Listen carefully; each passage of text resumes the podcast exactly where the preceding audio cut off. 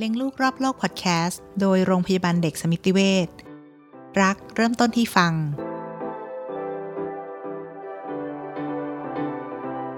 เอ๊ะเรื่องราวแบบเนี้ยคุณลักษณะแบบเนี้ยมันเป็นเรื่องที่เกิดมาตั้งแต่เด็กหรือเปล่าทำให้พอเขาเป็นผู้ใหญ่อยู่มหาลัยหรือเริ่มทำงานแล้วเนี่ย พอทำอะไรที่ไม่ประสบความสำเร็จอย่างที่คิดไว้ เหมือนล้มแล้วล้มแล้วลุกไม่ขึ้นน่ะ อืมอืมอืมทีนี้บางทียังไม่ได้ล้มเลยด้วยซ้ำ แต่ไม่คิดจะยืนหยัดสู้ต่อไปอะไรอย่างเงี้ยใช่เนอะบางทีลมพัดเออลมพัดเออแล้วเออไหวติงแล้วก็แบบไม่เอาแล้วอะไรอย่างเงี้ยแต่ก่อนอื่นเลยต้องหนึ่งจับอารมณ์ได้ feedback เขาได้ว่าเขารู้สึกยังไง พ่อแม่รับฟังแล้วก็แก้ปัญหาไปด้วยกันค่ะ เริ่มตั้งแต่หกเจ็ดขวบเลย ซึ่งพวกนี้ก็คือกระบวนการสร้าง RQ ที่เรากำลังถูต้คุงยกันอยู่ จริงๆเป็นใช่ไหม EQ ก่อน แล้วพอคุณคุณแม่สร้างแบบนี้ไปเรื่อยๆเนี่ยเด็กจะเริ่มเรียนรู้จนมันติดเข้าไปอยู่ในนิสัยอะ สวัสดีค่ะพบกับขิมนะคะเภสัชกรหญิงหันษามหามงคลค่ะ ค่ะ สวัสดีค่ะและพลอยมลิกมาศนะคะ ค่ะ ในรายการเลี้ยงลูกรอบโลกพอดแคสต์โดยโรงพยาบาลเด็กสมิติเวชวันนี้เราจะมาคุยกันเรื่องใจของเด็ก นะคะอืมเราใช้ชื่อ EP ว่าสร้างเกราะให้ใจแกร่งค่ะอืมโอเค เราก็จะพบว่าเออปัจจุบันเนี่ย เราก็จะเจอเด็กที่มีความอ่อนไหวเวลามีปัญหาอุปสรรคอะไรก็จะยอมแพ้ง่ายๆอะไรอย่างเงี้ยเนาะดุปุ๊บน้ำตาร่วงเลยเคยเจอไหมพี่พลอย ตอนนี้เจอกับลูกคนโตกับพระพายใช่ไหมคะอือหือหกขวบกว่า เวลาให้เวลาต้องทำอะไรที่ไม่เคยทำเช่น ซ้อมซ้อมเปียโนเพลงใหม่อะไรเงี้ยเออเขาจะพูดคำหนึ่งเลย ยากอือืมมาก่อนเลย ยาก ไม่อยากทำอะ คือไม่อยากแบบไม่สู้เหมือนละพออะไรย่างใช่งี้ยเหมือนพอเขาไปคิดว่าอะไรที่ไม่เคยเจออะไรที่เป็นของใหม่ในชีวิตมันยากอือหือพอยากปุ๊บไม่ไม่อยากทำละ อยากจะค่ะอยากจะหยุดเอออแล้วก็ต้องมีแบบโอ้โหตั้งแต่เลี้ยงลูกมาคิดว่าช่วงนี้เป็นช่วงที่ทดสอบประสิทธิภาพของแม่มากเออนึกคือรู้สึกว่าต้องใช้กลยุทธ์แล้วก็แบบหลายอย่างมากในการแบบในการดีลกับลูกอะไรเงี้ยนะคะอืมก็เลยคิดว่า เอ้ยเด็กสมัยนี้เนี่ยมันอย่างอย่างพี่เห็นชัดเนี่ย เรื่องเนี้ยว่าเออบางครั้งเนี่ยให้มันเรายังคิดเลยว่ามันยากไปหรือเปล่าสำหรับลูก แต่พอดีว่าคุณครูที่สอนเนี่ยที่สอนลูกอะค่ะก็จะบอกว่าเขาชอบให้โจทย์ยากๆกับลูกเออค่ะ แล้วพี่ว่ามันก็เป็นโจทย์ที่ที่พ่อแม่ได้เรียนรู้ตรงนั้นน่ะคือบางครั้งพี่ไม่เคยคิดเลยว่าลูกทำได้อือหือเออแล้วพี่ก็จะถามครูว่าว่าจะทำได้อะค่ะ มันยากไปค่ะหรือเปล่า ให้แกะโน้ตอะไรก็ไม่รู้อะเอออม ทำได้ทุกครั้งเลย แต่ต้องให้เวลาแล้วก็ต้องให้กำลังใจอืมพอดีพอมา EP นี้ที่พูดเรื่องสร้างเกราะให้ใจแกร่งอืมพี่ว่าจริงๆแล้วมันดีมากเลยอืมมันเป็นเรื่องที่กำลังอยากรู้และกำลังคิดว่าเออเด็กในยุคเนี้ยบางครั้งมัน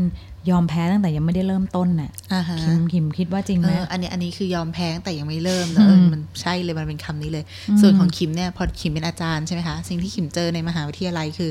เด็กที่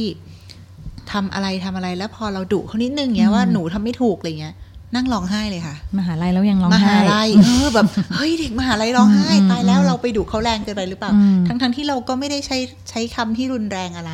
หรือว่าจะมีอีกอย่างหนึ่งคือ เด็กที่เรียนได้นะ แต่พอรู้สึกว่าตัวเองเรียนไม่ดีเท่ากับคนอื่น อย่างที่ตัวเองเคยเป็นในชั้นมัธยมแล้วตอแต้ใช่ไหมไม่ใช่ท้อแท้เฉยๆนะ ลาออกไปสมัครใหม่ไปเรียนที่อื่นเลยอืมคิดคิดว่าเนี่ยแหละแบบมันคือแบบเฮ้ยอะไรอะ่ะอยู่อยู่อยู่ก็กด reset ได้ง่าย ๆ อย่างนี้เลยเหรอ แล้วต่อไปในอนาคตมันจะกดปุ่ม reset อย่างนี้ได้เรื่อยๆหรือเปล่าอะไรอย่างเงี้ยจริงๆมันไม่ใช่ไงคิดว่าไม่ได้เจอแต่เฉพาะรุ่นลูกเราที่ที่บอกว่า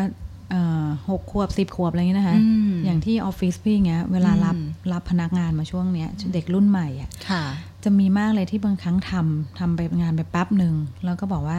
ไม่ทำละอืมเลิกทำละพี่แล้วพี่ถามแล้วจะไปทำอะไรอะก็ก็ไม่รู้เหมือนกันแต่ว่าไม่ไม่ทำแล้วอะเออหนูเออคิดว่ามันไม่ใช่อ่าฮะสองเดือนมันไม่ใช่อ่ามัมันพี่ว่ามันเร็วไปไหมที่อืมว่าจะตัดสินใช่ไหมคะแล้วมันก็จะมีคำหนึ่งที่พูดว่าขิมเคยได้ยินไหมที่เราจะคุยกันเองว่า เด็กยุคนี้ไม่เหมือนยุคเรา ความอดทน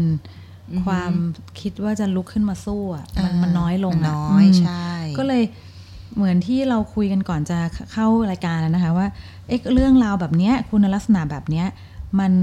เป็นเรื่องที่เกิดมาตั้งแต่เด็กหรือเปล่าทำให้พอเขาเป็นผู้ใหญ่อยู่มหาลัยหรือเริ่มทำงานแล้วเนี่ย พอทำอะไรที่ไม่ประสบความสำเร็จอย่างที่คิดไว้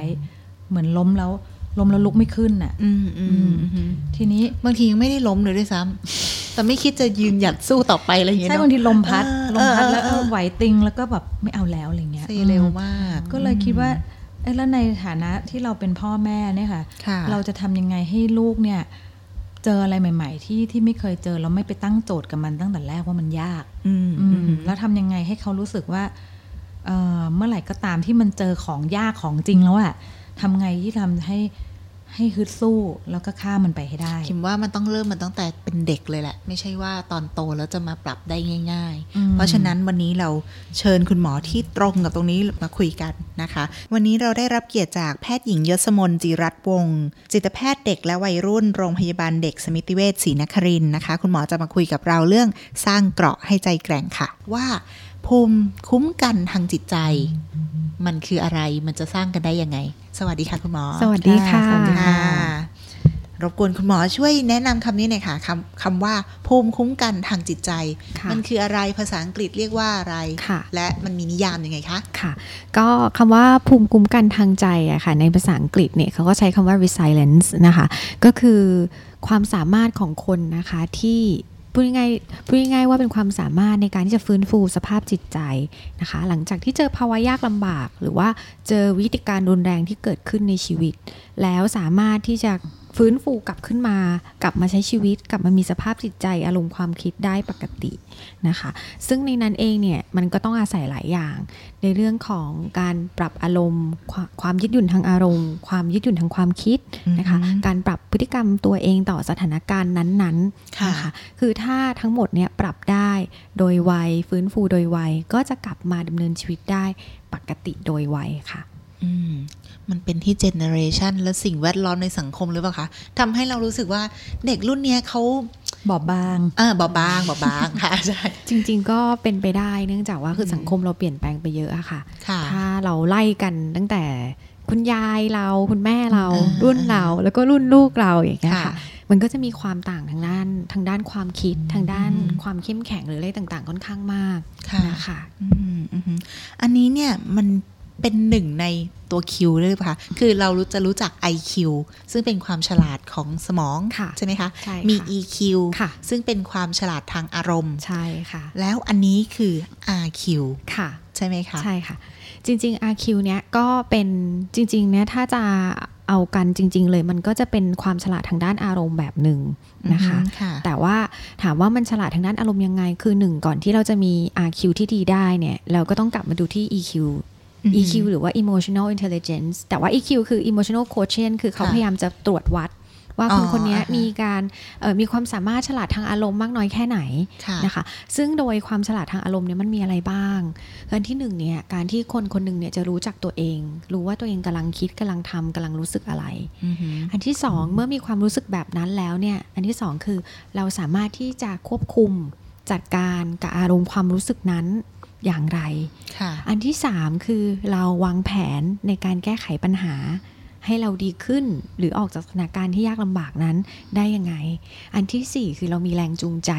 ค่ะอะไรในชีวิตเพื่อการดำเนินชีวิตอืมสุดท้ายอันที่ 5 ก็คือเรื่องของ social skill คือค่ะการที่จะมี interpersonal relationship กับคนอื่น ทั้งนี้ทั้งนั้นก็ต้องอาศัยเรื่องของความรู้สึก เห็นอกเห็นใจคนอื่น เขาจะรู้จักใจเขาใจเราค่ะทั้งหมดเนี้ยค่ะ อันเนี้ยคือสิ่งส่วนประกอบหลักของคำว่า emotional intelligence หลายอย่างมากเลยนะอ่าอืมแล้วมันวัดได้เป็นคิวตัวเลขก็หรือปล่เขาพยายามวัดค่ะ แต่ว่าในบ้านเราเนี่ยมันยังไม่มีหรอก แต่ว่าอันเนี้ยคือเขาพยายามแตกลายออกมาให้เราเห็นว่าคำว่า EQ เนี่ย หัวข้อหลักๆเนี่ยมันมีเรื่องอะไรบ้างค่ะโดยธรรมชาติเท่าที่คุยกับเด็ก ๆ คุยกับคนอื่นหรือคุยกับคนไข้มาเนี่ยเขาจะเข้าใจว่า EQ เนี่ยคือการที่เราสามารถที่จะมีความสัมพันธ์ที่ดีกับคนอื่น อือฮึเนี่ยอย่างอย่างเงี้ยคือเหมือนกับว่า social skill ดีหรืออะไรต่างๆ ดี จริง ๆ ก็อย่างที่บอกกันจะ social skill ดีได้เราก็ต้องเข้าเข้าอกเข้าใจคนอื่นอือหือรู้เขารู้เราค่ะรู้ว่าคนอื่นคิดยังไงทำยังไงอือหือแล้วเราถึงปรับตัวอยู่กับคนอื่น ๆ ได้เหมือน social skill เนี่ยเป็นแค่มิติเดียวใช่ของ EQ ถูกต้องค่ะใช่ค่ะ อย่าง RQ เนี่ยค่ะอาจารย์มันจะค่ะเป็นเรื่องที่เกี่ยวกับตัวเองมากกว่าเรากับคนอื่นใช่ไหมคะถูกต้องค่ะโอเคใช่เช่นใช่เช่นอย่างลูกพลอยตอนเนี้ยค่ะค่ะบางครั้งเขาก็จะบอกว่า เขารู้สึกโกรธเขาแต่เขาไม่อยากโกรธ แต่เขาก็ไม่รู้เหมือนกันว่าทำไมโอ้ทำไมเขาถึงโกรธแบบเนี้ยค่ะอืมเออหรือบางครั้งเขาบอกว่าเขาอยากจะบางทีได้ยินคำที่มันไม่ไม่ไม่เพราะจากเพื่อนค่ะเออแล้วเขาก็บอกว่าเขารู้ว่าคำเนี้ยมันไม่ดีเออเออเขาจะไม่พูดออกมาค่ะแต่ว่าในใจเขาอะกำลังพูดอยู่ โอ้ยเขาเป็นเด็กที่ลึกซึ้งอะไรอย่างนี้แล้วเขาก็จะพูดตลอดเลยว่า คุณแม่เนี่ยในใจหนูมันพูดอย่างนี้อยู่เนี่ย แล้วพักบอกมันเป็นคำไม่ดีเราไม่ควรจะพูด แล้วเราทำยังไงอะก็มันยังห้ามรู้แต่ห้ามในใจตัวเองไม่ได้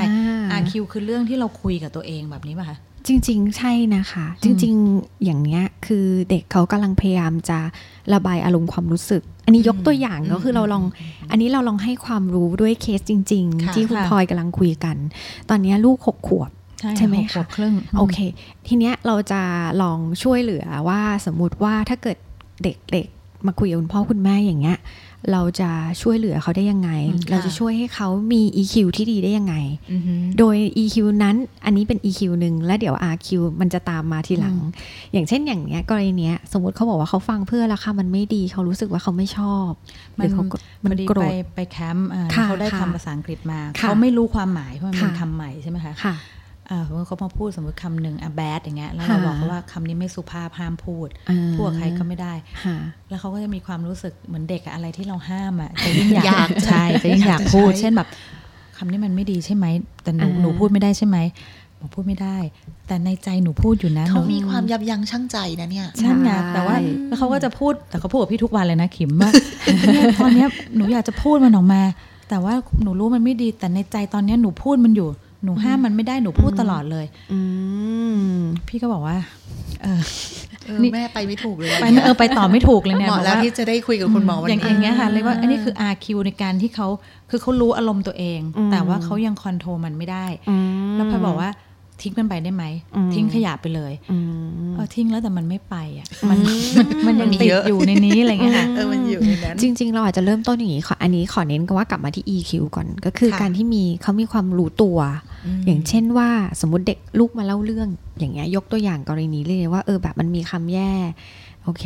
คือเขารู้เองก่อนหน้าไหมคะว่ามันเป็นคำที่ไม่ดี เขาเขาไม่รู้มันดีมันเป็นอ่ามัมันเป็นศัพท์ภาษาอังกฤษโอเคอคือเขาคุยกับเพื่อนฝรั่งแล้วอ่าเขาก็เล่าคนนี้เนี่ย เออเขามัน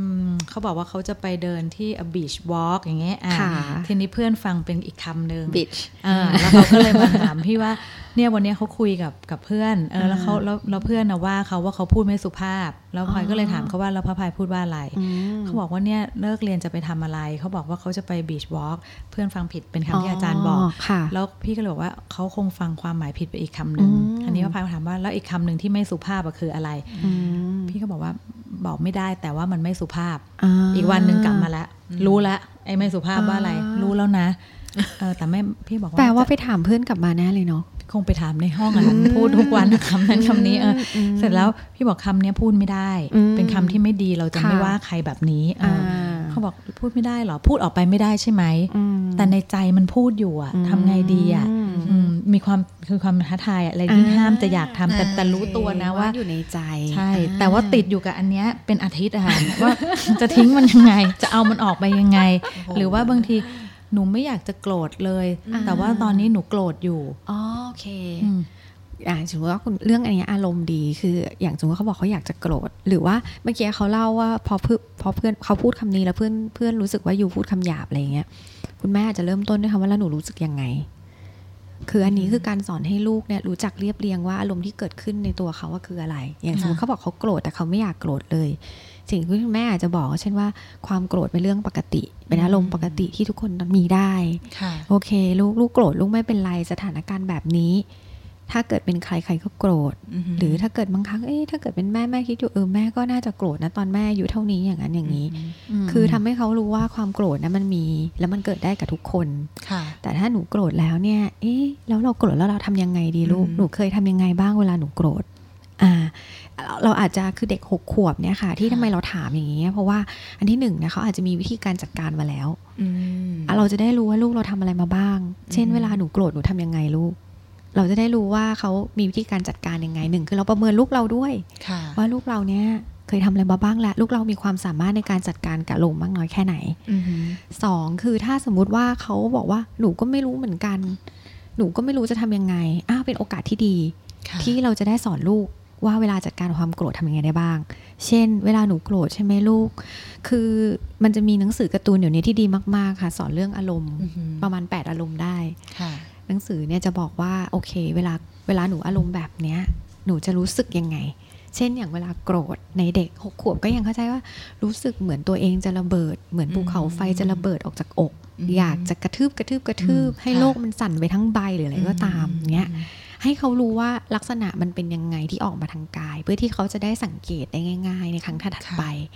สองคือเออแล้วหนูทำยังไง บางคนก็บอกว่าไปหาที่สงบสงบอยู่อืมบางคนก็บอกว่าหนูก็หายใจเข้าออกลึกอืมๆพ่อแม่บางคนสอนอะไรอย่างเงี้ยคือถ้ามันมีอย่างนี้ได้ แล้วเรารู้สึกว่า ลูกเราพอไหว เช่น เขาเคยทำแล้วมัน work เราเห็นว่าลูกเราโกรธไม่นาน แล้วเดี๋ยวเขาก็กลับมาหาเราค่ะตรงเนี้ยหมายถึงว่าลูกเราอะมีวิธีการจัดการที่ดี เราแค่เพิ่มเข้าไปหน่อยว่าเอออารมณ์แบบเนี้ยหนูหนูปกติลูกหนูโกรธได้อืมแต่โกรธแล้วทำยังไง ค่ะ อ่า ถ้าดีอยู่แล้วก็โอเคจบ แต่ถ้าลูกไม่ดีเราช่วย เช่นในเด็ก 5 6 ขวบก็อะหายใจ ถ้าเด็กเล็กก็เราใช้การสมมุติได้ค่ะ หนูเคยเป่าเทียนวันเกิดไหม งั้นเราเป่าสักสิบเล่มดีไหม เรามาเป่าไปพร้อมกันนะอ๋อก็คือให้เป่าลมออกจากใช่ปากซึ่งมันก็เป็นวิธีการที่หนึ่งคือให้เขาอดทนให้เขามีวิธีการอะเนาะเพราะค่ะความโกรธจริงๆเนี่ยเดี๋ยวมันก็ลดลงเมื่อเวลาผ่านไป ถ้ามันไม่ได้มีอะไรมากระตุ้นใหม่งั้นแปลว่าเราสามารถบอกเขาใช่ได้ใช่ไหมคะ คุณหมอว่าเดี๋ยวค่ะมันก็จะค่อยๆ หายไปเองถูกต้องค่ะ อารมณ์ธรรมชาติไม่ได้อยู่กับเราตลอดไปขอถามค่ะอืมแล้วนอกจากการเป่าปากนค่ะอกจากการหายใจเข้าออก ซึ่งมันไม่ได้มี material อะไรรอบๆตัวค่ะ ถ้าเขา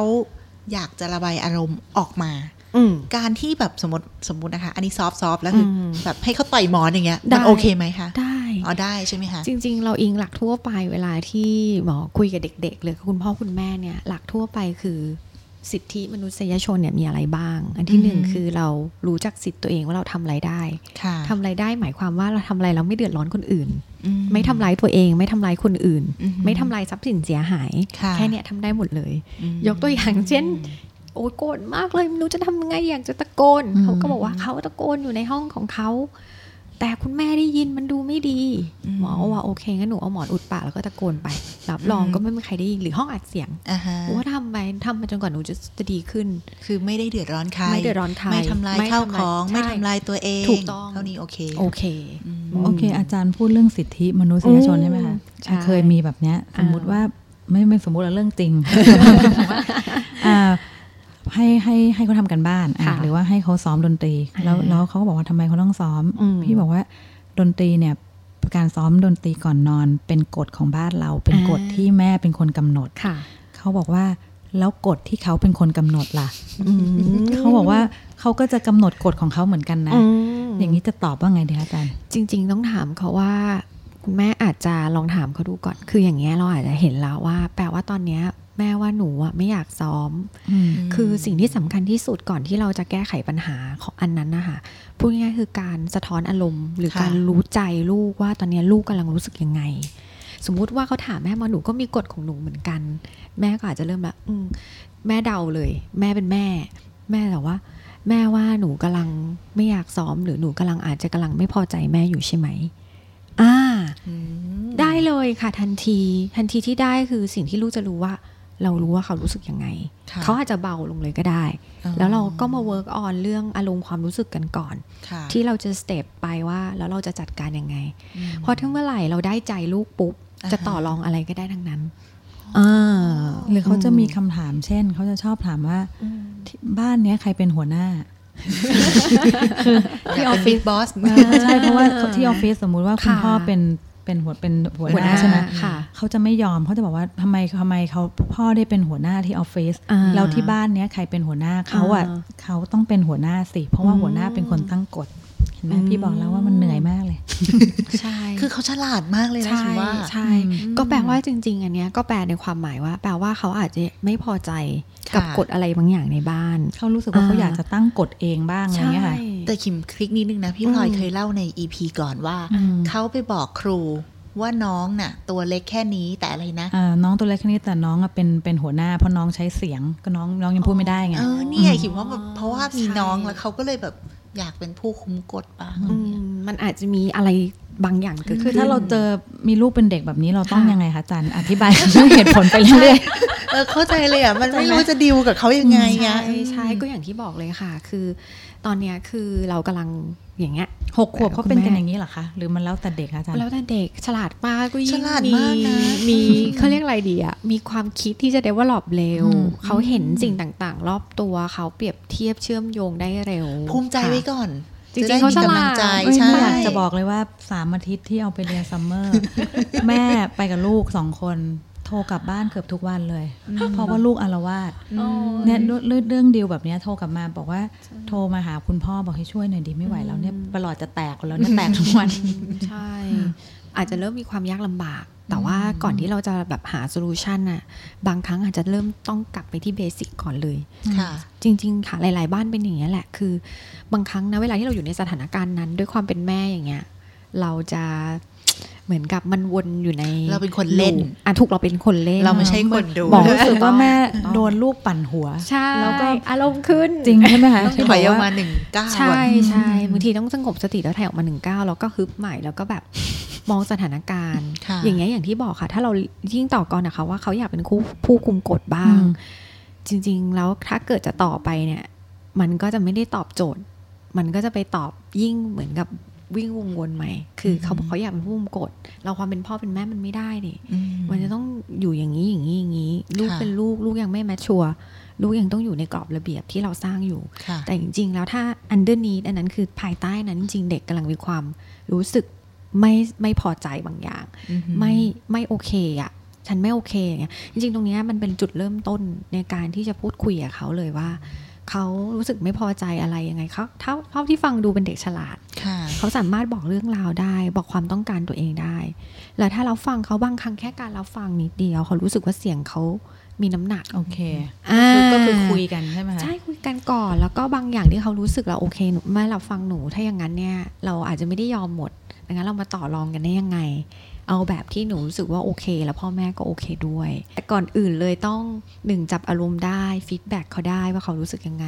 พ่อแม่รับฟังแล้วก็แก้ปัญหาไปด้วยกันค่ะ เริ่มตั้งแต่หกเจ็ดขวบเลย ซึ่งพวกนี้ก็คือกระบวนการสร้าง RQ ที่เรากำลังถูต้คุยกันอยู่ จริงๆเป็นใช่ไหม EQ ก่อน แล้วพอคุณคุณแม่สร้างแบบนี้ไปเรื่อยๆเนี่ยเด็กจะเริ่มเรียนรู้จนมันติดเข้าไปอยู่ในนิสัยอะ่ะค่ะมัน internalize เข้าไปในนั้น แล้วเด็กเขาก็จะเริ่มมีกระบวนการแบบเนี้ย กับหลาย ๆ เรื่องกับหลาย ๆ สิ่ง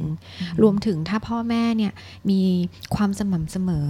ในการจัดการกับเขาในหลาย ๆ อารมณ์ค่ะอันนี้อาจจะเป็นอารมณ์หนึ่งที่เขาจะเริ่มรู้สึกโกรธก็ได้ค่ะเขารู้สึกว่าเขาโดนลิดรอนสิทธิ์อ่าอ่าธีมของการลิดรอนสิทธิ์ก็คืออารมณ์โกรธค่ะอ่าเพราะฉะนั้นเป็นอารมณ์หนึ่งค่ะ แต่สมมุติว่าใน อะไรอื่นมีอีกหลายอารมณ์เช่นเขากังวลก็ได้ เราจะคุยกับเขายังไง เราจะช่วยเขาแก้ความกังวลยังไง เราแก้ปัญหาไปด้วยกันยังไง เพราะว่าในวัยเนี้ยต้องมีเหมือนโค้ชพ่อแม่ก็คือโค้ชอือหือเขาเป็นเด็กเป็นคนลงปฏิบัติค่ะถ้าเราลองสังเกตดีๆ ก็คือว่าเวลาที่เราเรียนหนังสือหรือว่าเราเรียนขับรถเอาง่าย ๆ เนี่ย ช่วงแรก ๆ เราต้องมีครูอยู่ข้างๆ พอเราขับได้เนี่ยครูถึงค่อย ๆ ออกค่ะ เด็กก็เหมือนกันค่ะ คือพวกเนี้ยเราเราช่วยเขาได้จนเขาทำจนเป็นเป็นกิจวัตรอะค่ะอือหือเราก็ถอยออกแล้วเราก็จะรู้ว่าลูกเราเริ่มทำได้มอย่างเงี้ยค่ะอันนั้นคือการสร้าง EQ ที่ถูดีกต้องค่ะ ถูกต้องพวกเอ่อกระบวนการที่อาจารย์บอกเนี่ยนะคะค่ะมันเป็นเรื่องของการฝึกฝนด้วยไหถูมกคะต้องค่ะ ใช้คำว่าทักษะดีกว่าอืมทักษะ อันนี้เป็นทักษะอืมที่ไม่ได้มีติดตัวมาแต่กำเนิด แต่ว่าจะสร้างได้คือต้องอยู่ที่พ่อแม่ถูกต้องอืมทักษะนี่คือสร้างขึ้นเองแล้วฝึกฝนจนเป็นนิสัย เป็นครูโดยไม่รู้สึกไม่รู้ตัวเลยเนอะว่าเราต้องเป็นหน้าที่เราด้วยนะเนี่ยอะไรอย่างเงี้ย EQ นี่สามารถเกิดเกิดขึ้นได้เองไหมคะอาจารย์จริง ๆคำว่า EQ EQ เนี่ยเป็นการที่เราคือต้องบอกอย่างนี้ค่ะว่า อารมณ์ความคิดต่างๆ คือตั้งแต่เด็กเกิดมาเนี่ยเรา มันเด็กจะมีพื้นฐานติดตัวมาแต่กำเนิดเนี่ยอารมณ์เนี่ยแตกต่างกันอือหือสังเกตง่าย ๆ ว่าพี่น้องพ่อแม่เดียวกันเนี่ยลูกคนที่หนึ่งคนที่สองคนที่สามเนี่ยยังแรกเกิดออกมาเนี่ยไม่เหมือนกันเลยค่ะซึ่งไอตัวที่ติดตัวออกมาเนี่ยมันมันแตกต่างไปตามเด็กแต่ละคนตัวนี้ ต้องบอกว่าอันเนี้ยช่วยไม่ได้จริงอือฮึๆคือมายังไงมาอย่างนั้น แต่ส่วนที่เหลือเช่นในช่วงเวลาที่เด็กมีพัฒนาการขึ้นมา ทางด้านอารมณ์จิตใจสังคมสติปัญญากายอะไรต่างๆ พวกเนี้ยคือสิ่งที่พ่อแม่ช่วยเขาได้อือหือเพราะนั้นก็คือ 50%ค่ะเป็นเรื่องของการเลี้ยงดู 50%เป็นเรื่องของสิ่งที่ติดตัวมาแต่กำเนิดอืมค่ะค่ะแล้ว ในเรื่องของไอ้ที่อาจารย์บอกว่าอีก 50%เป็นเรื่องการเลี้ยงดูเนี่ยค่ะค่ะทักษะที่เราช่วยเสริมให้ลูกเช่นค่ะเรื่องของกีฬาค่ะดนตรีหรือว่าอค่ะย่างอื่นนะคะค่ะมีส่วนประกอบสำคัญในการเสริมพวกนี้ไหมคะสำคัญค่ะ เพราะว่าในรายละเอียดของกีฬาหรือดนตรีแต่ละอันเนี่ยอาศัยหลายอย่างอย่างเช่นเรื่องของระเบียบวินัยอืมสมมติคุณต้องไปเรียนกีฬาอาทิตย์ละกี่ครั้งวันละกี่ชั่วโมงค่ะหรือดนตรีก็เหมือนกันทำให้ค่ะเด็กรู้ว่า เวลานี้ ทุกอาทิตย์เด็กต้องทำอะไรอืมนี่คือเรื่องของระเบียบวินัยค่ะอันที่สองพอไปนั่งเรียนปุ๊บ มีเรื่องอะไรเรื่องสมาธิอืมเด็กจะต้องมีสมาธิในการจดจ่อฟังครู ฟังแล้วก็ทำตามขั้นตอนต่างๆ ได้ใช่ไหมคะสามคืออะไรสามก็คือการฝึกซ้อม คือหลังจากเราไปเนี่ยกลับมาเด็กก็ต้องมีการฝึกซ้อมเพื่อกลับไปเรียนต่อในที่ถัดไปเนี่ยอืมการฝึกซ้อมนั้นเนี่ยเป็นเรื่องของอะไรเรื่องของ เหมือนกันคือเด็กต้องรู้จักหน้าที่อืมรู้จักมีความบากบั่นนะคะค่ะมีความอดทนอืมถึงแม้มันจะบางทีมันเจ็บบ้างอืเมื่อย หรืออะไรก็ตามอย่างเงี้ยมันทำให้เด็กมีตรงนี้ และอันสุดท้ายเลยคือ เมื่อเขาได้ทำดนตรีหรือกีฬาคือ ไม่มีใครรู้หรอกว่าเราจะชอบหรือไม่ชอบอืมเราจะมีพรสวรรค์หรือไม่มีหรืออะไรค่ะก็ตาม แต่เมื่อเด็กเขาได้ลองแล้วเขารู้ว่าเออบางทีมันอาจจะชอบ มันอาจจะเป็นอีกอันหนึ่งที่มันเป็นเป้าหมายอืมเมื่อเด็กมีเป้าหมายอืมเด็กก็จะมีแรงบันดาลใจ มีความเขาเรียกอะไรดี แรงใจหรือ motivation ในการที่จะทำต่อไป ดังนั้นไม่ว่าจะเป็นกีฬาหรือดนตรีอะค่ะอืมมันก็มีรายละเอียดเล็ก ๆ น้อยๆอะของค่ะสิ่งที่มันเป็นส่วนประกอบที่ดี ที่ทำให้มันพัฒนาในเรื่องของ emotional intelligence ได้ด้วย ค่ะอืม แล้วอย่างเรื่องของการเรียนนะคะค่ะการการที่เอ่อโอเค อย่างดนตรีหรือกีฬามันเหมือนเป็นตัวเสริมใช่ไหมค่ะอย่างเรื่องของการเรียนที่โรงเรียนหรือว่าเรื่องของวิชาการอะไรพวกนี้ค่ะค่ะพวกเนี้ยค่ะเป็นส่วนที่มีความสำคัญกับเรื่องของ EQ กับ RQ ด้วยไหมคะอาจารย์ จริงๆ ขึ้นกับสไตล์การเรียนรู้ อันนี้ต้องอืมต้องลงรายละเอียดนิดนึงว่าอย่าง academic หรือการเรียนอย่างเงี้ยค่ะค่ะ บางโรงเรียนถ้าเรียนในลักษณะที่แบบ one way communication นะมันก็อาจจะ ไม่ค่อยช่วยเท่าไหร่ แต่ถ้าสมมติเป็น two way communication เรียนค่ะผ่านกิจกรรม เรียนแล้วเกิดการกระตุ้นความคิดหรืออะไรต่าง ๆ พวกเนี้ยแน่นอนค่ะ การศึกษาเนี่ย education เนี่ยก็คือการที่ดึงความสามารถของเด็กคนหนึ่งออกมา เพราะฉะนั้นสมมติการเรียนที่มี two way communication มันก็จะสร้างให้เด็กเนี่ยกระตุ้นกระตุ้นทำให้เด็กเนี่ยเขาอืม เขาเรียกอะไรดีคะ เกิดความอยากความเรียนรู้ มีการมีส่วนร่วม การออกไอเดียค่ะนะคะ ซึ่งถ้าครูที่มีครูที่レスปอนดีๆ อย่างเงี้ย จะทำให้เด็กเหมือนเป็นไอดอลให้เด็กคนนั้นนะอืมแล้วก็เออแต่หนูชอบหนูอยากเรียนหนูอยากตอบคำถาม ถ้าค่ะคำตอบเขามีคนฟัง เขาก็ค่ะอยากตอบเรื่อยๆอ่าฮะหรือว่าเขาอาจจะ develop ความคิด สมมติการเรียนเป็นลักษณะว่ามี project approach อือฮึทำให้เด็กแตกยอดทางความคิดค่ะ เด็กก็จะพัฒนา creative thinking ออกมาอืมดังนั้นคำว่าการศึกษาหรือการเรียนเนี่ยคงต้องไปดูในรายละเอียดอืม ว่าเป็นการเรียนแบบไหน ด้านไหน ใช่ คือเพราะว่าอืมคือคือเด็กจะชอบเรียนไม่ชอบเรียนเนี่ยครูมีผลมาก มีผลมากค่ะ สไตล์ในการสอนใช่วิธีการสอนอะไรอย่างใช่เงี้ยใช่ไหมค่ะคะถูกต้องค่ะอืมใช่ บางครั้งชอบวิชานี้แต่เจอครูที่ไม่ก็คลิกไม่ชอบเนาะก็ก็ไม่ชอบไปเลยอออย่างลูกถูกต้องขิมเนี่ยค่ะ เคยไม่ชอบวิชาภาษาไทยมากเพราะมันยาก พอปีนี้เจอครูคนใหม่ค่ะอืมแล้วคือครูสอนร้องขับเสพาอืมแต่ปรากฏว่าไอ้เจ้านี่มันไปบอกครูว่า ครูครับ ผมร้องเป็นแรปได้ไหมครับ แล้วครูแรปให้ฟัง พี่ไทยหรือทีมพี่ไทยอ๋อเบอร์หนึ่งตอนนี้ชอบภาษาไทยมาก แรปเป็นกรอนแปดทุกวันเลยค่ะอ๋อเหมือนโจอีบเขาอยชอบมากเลย กลายเป็นว่าใช่คลิกกับครูใช่แต่ค่ะอยากมีอันนึงค่ะที่ขิมติดมากว่า อันเนี้ยเราควรทำยังไงอืมคือสมมติไม่ใช่สมมติก็เรื่องจริงแหละ คือลูกเนี่ยเป็นคนที่เขาเรียนเลขได้ดีอืมแต่ว่า เขาไม่ชอบทำอะไรที่ยากอืมๆเขารู้สึกว่าเขาขี้เกียจอืมอย่างเงี้ยค่ะเหมือนกันเลยอะเออเขาขี้เกียจเขาบอกอืมเขาก็เลยคุยกับเขาว่า เนี่ยที่สอบไปเนี่ยอาจจะต้องเรียน advanced math มคือเรียนเพิ่ม advanced เหรไปอกับคือไม่ไม่ไม่ได้เรียนในในชั้นเท่ากับชั้นตัวเองอืมเรียนเรียน extra ไปจากชั้นตัวเอง เพราะว่าตัวเองสอบได้ดีอืมเขาบอกว่าเขาไม่อยากเรียนเลย advanced math เพราะมันยากเกิน เพราะการบ้านมันเยอะอืมนั่นไงอืม คือไม่ได้แปลว่าเรียนไม่ได้เพราะมันยากใช่แต่การบ้านมันเยอะอ่าเนี่ยค่ะ ก็จะรู้สึกในใจว่าเฮ้ย แล้วแม่ตอบว่าอะไรทำไมคะมันไม่มีความพยายามคิดในใจก่อน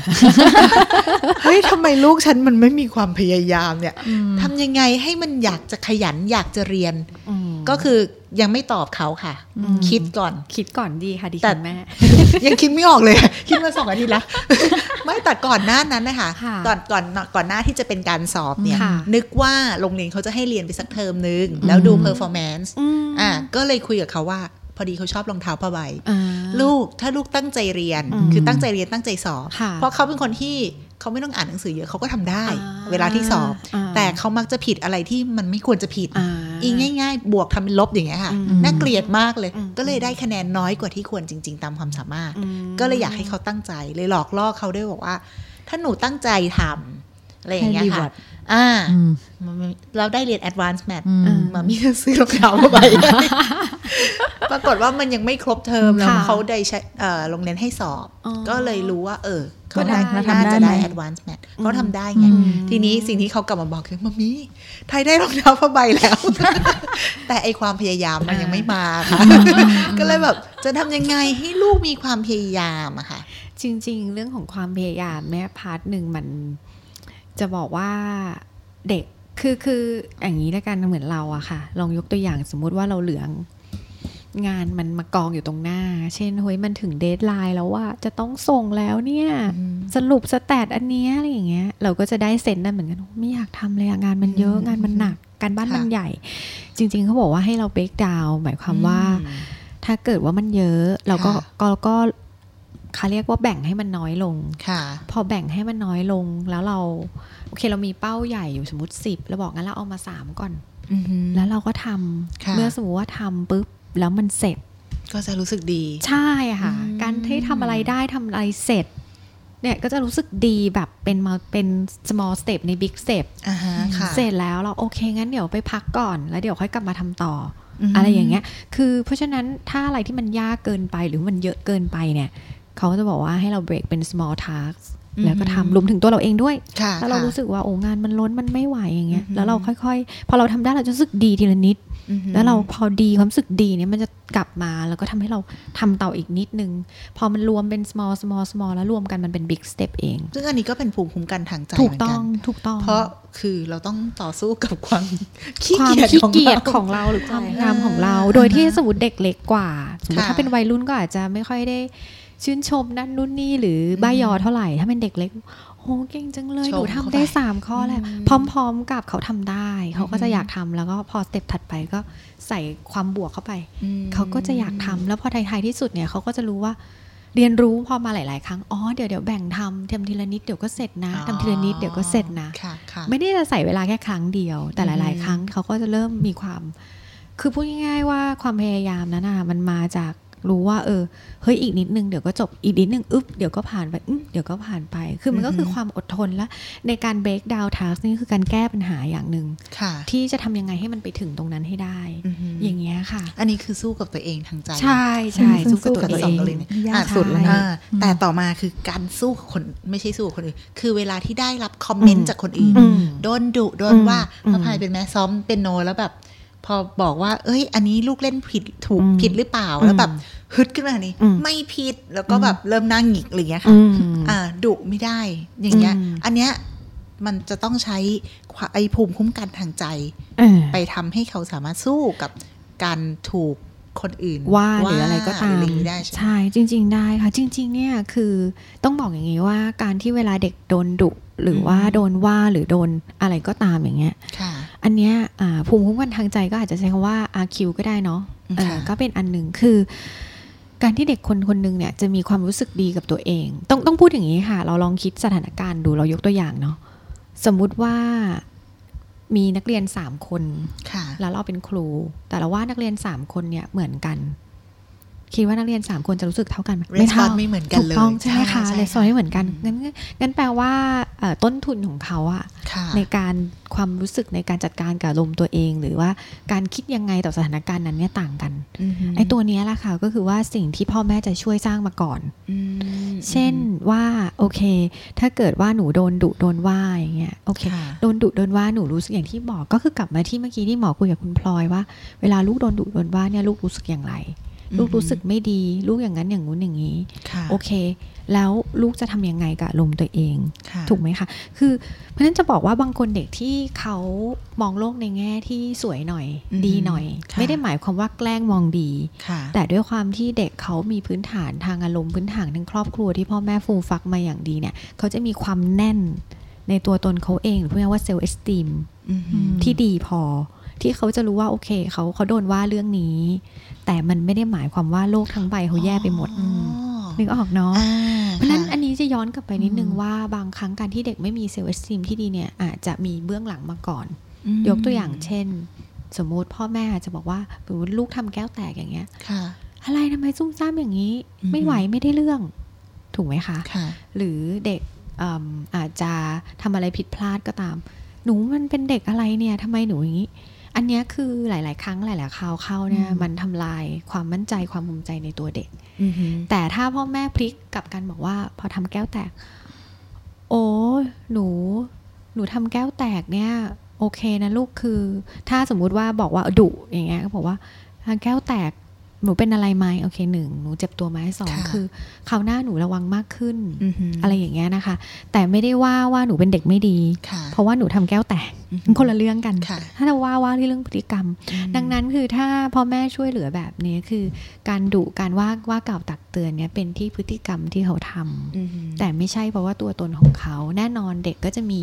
เด็กก็จะสามารถแยกได้ว่าเออตัวของเขาเนี่ย ยังดีอยู่นะ แต่สิ่งสิ่งนั้นที่เขาทำอะมันไม่ดีค่ะมันก็จะไม่ได้เข้าตัวมาก ไม่ได้ถึงกับว่าต้องนั่งร้องไห้ หรือตัวอืมฉันมันแย่ขนาดนั้นค่ะนี้พอโตขึ้นมาเนี่ย พอเวลาโดนว่าโดนอะไรก็ตามเนี่ยเขาก็จะสามารถแยกได้ว่าอืมอ๋อสิ่งที่มันบกพร่องเนี่ยคือเรื่องนี้อือฮึแต่อีกค่ะ90%ที่เหลือเนี่ย ตัวฉันก็ยังโอเคอยู่นะอือฮึเป็นอย่างเงี้ยค่ะอืม แปลว่าสิ่งที่คุณหมอพูดว่าฟูมฟักคำว่าใช่ฟูมฟักนี่คือเลี้ยงให้ถูกต้องใช่ แต่ไม่ได้แปลว่า โอใช่อ่าถูกต้องใช่ไหมคะค่ะเพราะว่าถ้าถ้าคนไปเข้าใจว่าอืมฟูมฟักคือการโออืมการโอ๋เนี่ยอืมทำให้เขาเปราะบางใช่แต่ถ้าฟูมฟักใช่ทำให้เขาแข็งแกร่งอยู่ถูกภายในต้องถูกต้องอ๋อเมื่อเจอปัญหาอะไรก็ไม่ค่อยไหวเสสั่นไหวเท่าไหร่อย่างเงี้ยค่ะค่ะ คือตอนนี้เราก็ขิมเองก็ไม่รู้ว่าตัวเองอืมเลี้ยงลูก มาอืมเป็นยังไง ลูกมี self-esteem พอหรือเปล่า แต่สิ่งที่เป็นก็คือเวลาที่ค่ะแม้เราพยายามจะเลี้ยงลูกเชิงบวกอยู่ที่บ้านค่ะค่ะแต่เมื่อเราดุเขาอืมเขาก็จะหน้าบึ้งอืมอืมหงิกอืมเสียใจอะไรเงี้ยได้คิมมักจะถามเขาว่าอืมเขาจริง ๆ แล้วตัวเองอะไม่ค่อยดุลูกหรอกอืมคนที่ดุแล้วลูกจะเป็นอย่างเงี้ยคือพ่อออืมอืมโอ้เหรอใช่อืมคิมก็จะถามเขาว่า ลูกหนูเขาก็จะร้องไห้อะไรเงี้ยค่ะอืมก็จะถามว่าหนูรู้สึกไงลูกอืม เสียใจหรือโกรธอืมอ่าจะดีถามเขาอค่ะย่างนี้ดีค่ะ เขาบางทีเขาก็จะบอกโกรธบางทีก็บอกเสียดายเสียใจอะไรเงี้ยบางทีเราปนก็จะกันอ่าอืมแล้วก็จะบอกเขาว่า อืมดัดดี้เขาพูดอย่างนี้ เพราะอะไรอะไรอะไรก็จะอธิบายให้ค่ะเขาฟังค่ะแต่เนี่ยไม่เคยคิดว่า อ๋อ ต้องไปบอกเขาว่าดัดดี้ดุที่พฤติกรรมนี้นะอ่าไม่ได้ว่าลูกทั้งตัวใช่และชีวิตทั้งหมดไม่ใช่อะไรอย่างนี้ใช่ไหมตรงนี้สำคัญที่สุดค่ะอ๋อค่ะโอเคเพราะว่าบางครั้งมันเราก็ไม่ได้ทันนึกคิดอือฮึ แล้วพอเราไปว่าเขาคือมันกลายไปเป็นกระทบเซลล์เอสจิตตีใจเขาทั้งหมดอือฮึจนทำให้มันมันมันอ่อนมันเปราะบางค่ะพอไปเจอสถานการณ์ข้างนอก ยิ่งตอกย้ำว่าเหมือนเขาไม่โอเคไม่ดีค่ะไม่ยอมไม่เป็นที่ยอมรับมันก็เลยอืมไปกันใหญ่เลยแล้วสิ่งที่กังวลพอเป็นอย่างเงี้ยคือเรารู้สึกพ่อเขาว่าเขานิดเดียวเองอะอืมเขายังสั่นไหวขนาดนี้เลอ่ายใช่ก็จะบอกเขาว่าลูกรู้ไหมว่าแค่ ที่โดนดุเนี่ยมันน้อยมากเลยอืมโตไปเนอะโตไปลูกไปเรียนหนังสืออมลูกจะอาจจะมีครูที่ดุลูกรุนแรงอืมหรือไปใช่ทำงานอาจจะโดนแบบหัวหน้าอืมดุแรงๆ แล้วลูกอืมจะรับมือไหวไหมใช่อะไรเงี้ยก็บอกเขาใช่แต่ก็ไม่รู้ว่าเขาจะ get แค่ไหนอะไรเงี้ยค่ะอ่าแต่ว่าสิ่งที่เราอืมทำก็สำคัญที่สุดอะค่ะ ก็คือว่าเราช่วยให้เขามีเกราะ ได้มากน้อยแค่ไหน เพราะว่าจริงๆอย่างคำว่าเลี้ยงลูกเชิงบวกอะค่ะอือฮึจริง ๆ คือหมายถึงที่คุยกับคุณพลอยไปตั้งแต่ต้นเลยค่ะคือการเข้าใจหนึ่งอืมมีความสัมพันธ์ที่ดีเข้าใจค่ะอารมณ์ลูกอ่าลูกสามารถระบายได้ เราค่ะ support ลูกได้ ช่วยแก้ไขปัญหาไปกับลูกอือฮึอันเนี้ยคือกระบวนการทั้งหมดที่เกิดขึ้นค่ะที่จะทำให้เขาเนี่ยโตขึ้นไปแล้วเนี่ยเราสามารถถอยห่างออกมา แล้วเขามีสิ่งนั้นอยู่ในตัวเขา ไม่ต้องห่วงเขาถูกต้องมแล้วเขาก็ไปเผชิญสิ่งต่างๆ ได้เพราะเรารู้ว่าอืมลูกเราจัดการอารมณ์ได้ ลูกค่ะเราแก้ไขปัญหาได้ค่ะเราก็จะห่วงเขาน้อยลงค่ะอืมอืมแปลว่าไม่ว่าจะ EQ อืมจะ RQ ค่ะที่เด็กจะมีหรือไม่มีในอนาคตไปมันอยู่ที่พ่อแม่ถูกต้องว่าค่ะเราปลูกฝังเขายังไงเลี้ยงใช่แล้วแล้วก็ดิวกับเขายังไง เวลาใช่ที่เกิดเหตุการถูณ์อะไรขึ้นถูกต้องค่ะ แต่ทำยังไงอะคะที่เราจะได้คำตอบแบบที่เรามานั่งคุยกับคุณหมอพวกวันพวกนี้นี้นี่เราเอิ่ม สามารถจะฝึกหรือปลูกฝังได้ตั้งแต่เด็กเลยเด็กเลยไหมคะเด็กเลยค่ะ ตั้งแต่อืมเด็กที่เริ่มที่จะมีภาษาเนาะอืมสองสามขวบจริง ๆ เราเริ่มได้ตั้งแต่เล็กคือ ในช่วงวัยเด็กมากๆอะก็จะเป็นการพัฒนาทางด้านร่างกายมากกว่า แต่พอเขาเริ่มมีภาษาค่ะเนอะ จริงๆเด็กอะมีภาษาเป็นภาษากายก่อนเนาะอ่าฮะขวบกว่าๆเนาะค่ะค่ะ พอสักสองสามขวบเริ่มมีภาษาพูดค่ะตอนนี้จะเป็นช่วงเวลาที่ดีที่เราเริ่มฝึกเรื่องของการทำอะไรเป็น routine กิจวัตรประจำวันการช่วยเหลือตัวเองได้ของเด็กอือฮึตามวัยค่ะเมื่อเขาช่วยเหลือตัวเองได้เราค่อย step อย่างอื่นอืมให้ช่วยคนอื่นช่วยเรารู้จักอืมเอื้อเฟื้อเผื่อแผ่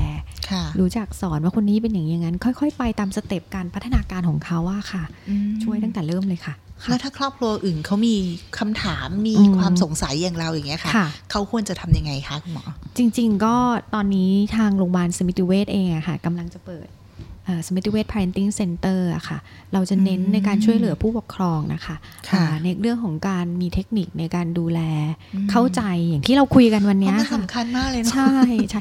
สำคัญแรกๆเลยเป็นเรื่องของความเข้าใจเออการเราตต้อระงหนัรู้กก่อนว่าทำยังใช่ไงค่ะการตระหนักก่อนว่าโอเคนะทีนี้เรื่องของการพัฒนาการทางด้านอารมณ์สังคม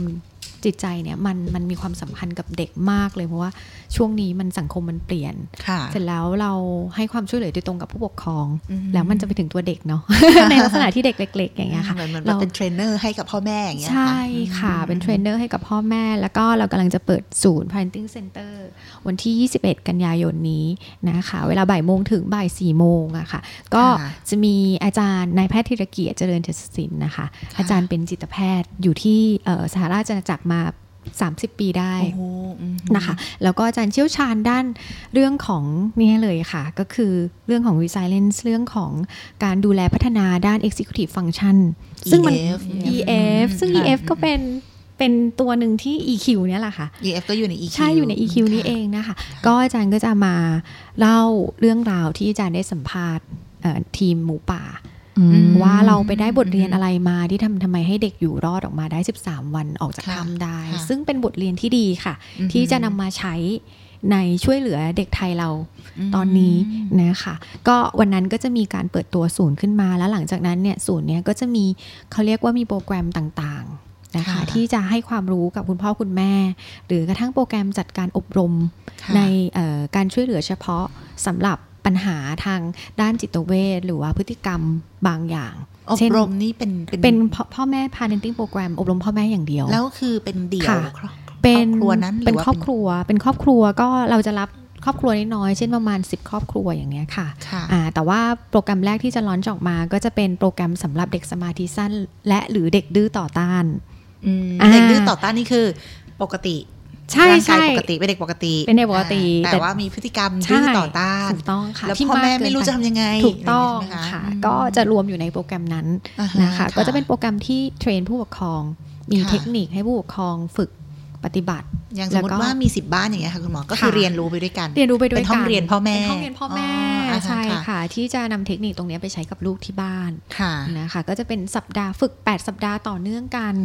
นะคะ สัปดาห์ละ2ชั่วโมงอย่างเงี้ยค่ะอืม8สัปดาห์ก็ประมาณ 2 เดือนแล้วต้องมาทั้งพ่อทั้งแม่ไหมคะอ่าจริง ๆ อยากให้มาทั้งพ่อทั้งแม่ แต่ถ้าไม่ได้ก็คนใดคนหนึ่งอืมอืมแต่ถ้ามาทั้งพ่อทั้งแม่จะดีกว่าค่ะ เนื่องจากจริงว่าค่ะได้รับความรู้ได้รับข้อมูล แล้วก็ไปฝึกปฏิบัติในแนวเดียวกันอืมก็มันก็จะดีกว่าค่ะเดี๋ยวไปค่ะถ่ายทอดแล้วตกหล่นอ่าใช่หรือเข้าใจไม่ตรงกันอะไรเงี้ยใช่ค่ะจริง ๆ จะมีลอนช์ออกมาหลาย ๆ หลายๆ project แต่ว่าเราจะ launch project เรื่องของภาวะดื้อต่อต้านกับสมาธิสั้นก่อนอืมอืมนะคะค่ะอืมอืมอืมก็ดีคอร์สเะพวกนี้นี่เฉพาะให้พ่อแม่มาไม่ใช่ลูกไม่ต้องมาด้วยใช่ใช่ไหมค่ะ parenting center นี่จะช่วยเหลือพ่อแม่โดยเฉพาะเลยค่ะอืมอืมอืมอืม ซึ่งเอ่อตัวคอร์สที่จะเปิดนี่เปิดพร้อมกับวันที่เปิดศูนย์ไหมคะค่ะ ก็วันที่เปิดศูนย์เราจะประกาศว่ามีคอร์สนี้ แล้วก็ใครที่สนใจก็ใช่มาค่ะมาดูรายละเอียดแล้วก็ลงถูกลต้องงโปรแกรมค่ะได้ใช่ค่ะค่ะอืมงั้นใครที่สนใจก็มาลองดูนะคะค่ะน่าสนใจมากมันเป็นเหมือนห้องเรียนพ่อแม่นั่นแหละใช่เพื่อให้ค่ะพ่อแม่เลี้ยงลูกได้ด้วยวิธีที่ถูกต้องค่ะจะได้ไม่ต้องมีข้อสงสัยแบบเราว่า เราจะตอบลูกยังเพราะไงว่าคงไม่ใช่เราจะทุกดีคนลยังไงใช่จะมีโอไรเงี้ยกาสมานั่งคุยกับคุณหมอแล้วก็ใช่ถามอะไรเงี้ยนะคะคิดค่ะว่าแต่ละบ้านอืมก็คงเจอ เรื่องราวที่มันแตกต่างกันอะไรเงี้ยใช่ค่ะ อือืมมอืมเอาแล้วถ้าใครสนใจในวันที่ 21 21ที่จะมาเปิดศูนย์นี่คือรับค่ะจำนวนจำกัดไหมรัคะบจำนวนจำกัด 100 ท่านหนึ่งค่ะร้อยท่านใช่สมัครยังไงอะคะคุณหมอ ให้โทรเข้ามาติดต่อที่เบอร์สมิติเวชนะคะ เบอร์ 0 2 0 2 2 2 2 2 2 ได้เลยค่ะ แล้วก็บอกว่าบอกว่าใจสนใจค่ะ สนใจวันเปิดงานสมิติเวช Parenting Center อ๋อค่ะสแล้วก็มิติเวชค่าใช้จ่ายฟรีค่ะอ๋อฟรีค่ะด้วยค่ะอืมอือหือดีเลยค่ะ โอเค วันนี้ต้องขอขอบพระคุณนะคะ แพทย์หญิงยศมนจิรัตน์วงศ์ จิตแพทย์เด็กและวัยรุ่นโรงพยาบาลสมิติเวชศรีนครินทร์ที่สละเวลามา ช่วยตอบคำถามที่เราติดค้างอยู่ในใจมานานนะคะใช่ค่ะแล้วก็ให้ความรู้กับเรานะคะ แล้วพบกันได้ใหม่นะคะ ทุกพุธที่ 2 และ 4 ของเดือน อย่าลืม follow subscribe รายการของเราจะได้ไม่พลาด episode ต่อๆไปนะคะ ขอบคุณมากเลยค่ะ คุณหมอค่ะค่ะขอบคุณสวัสดีค่ะค่ะ สวัสดีค่ะ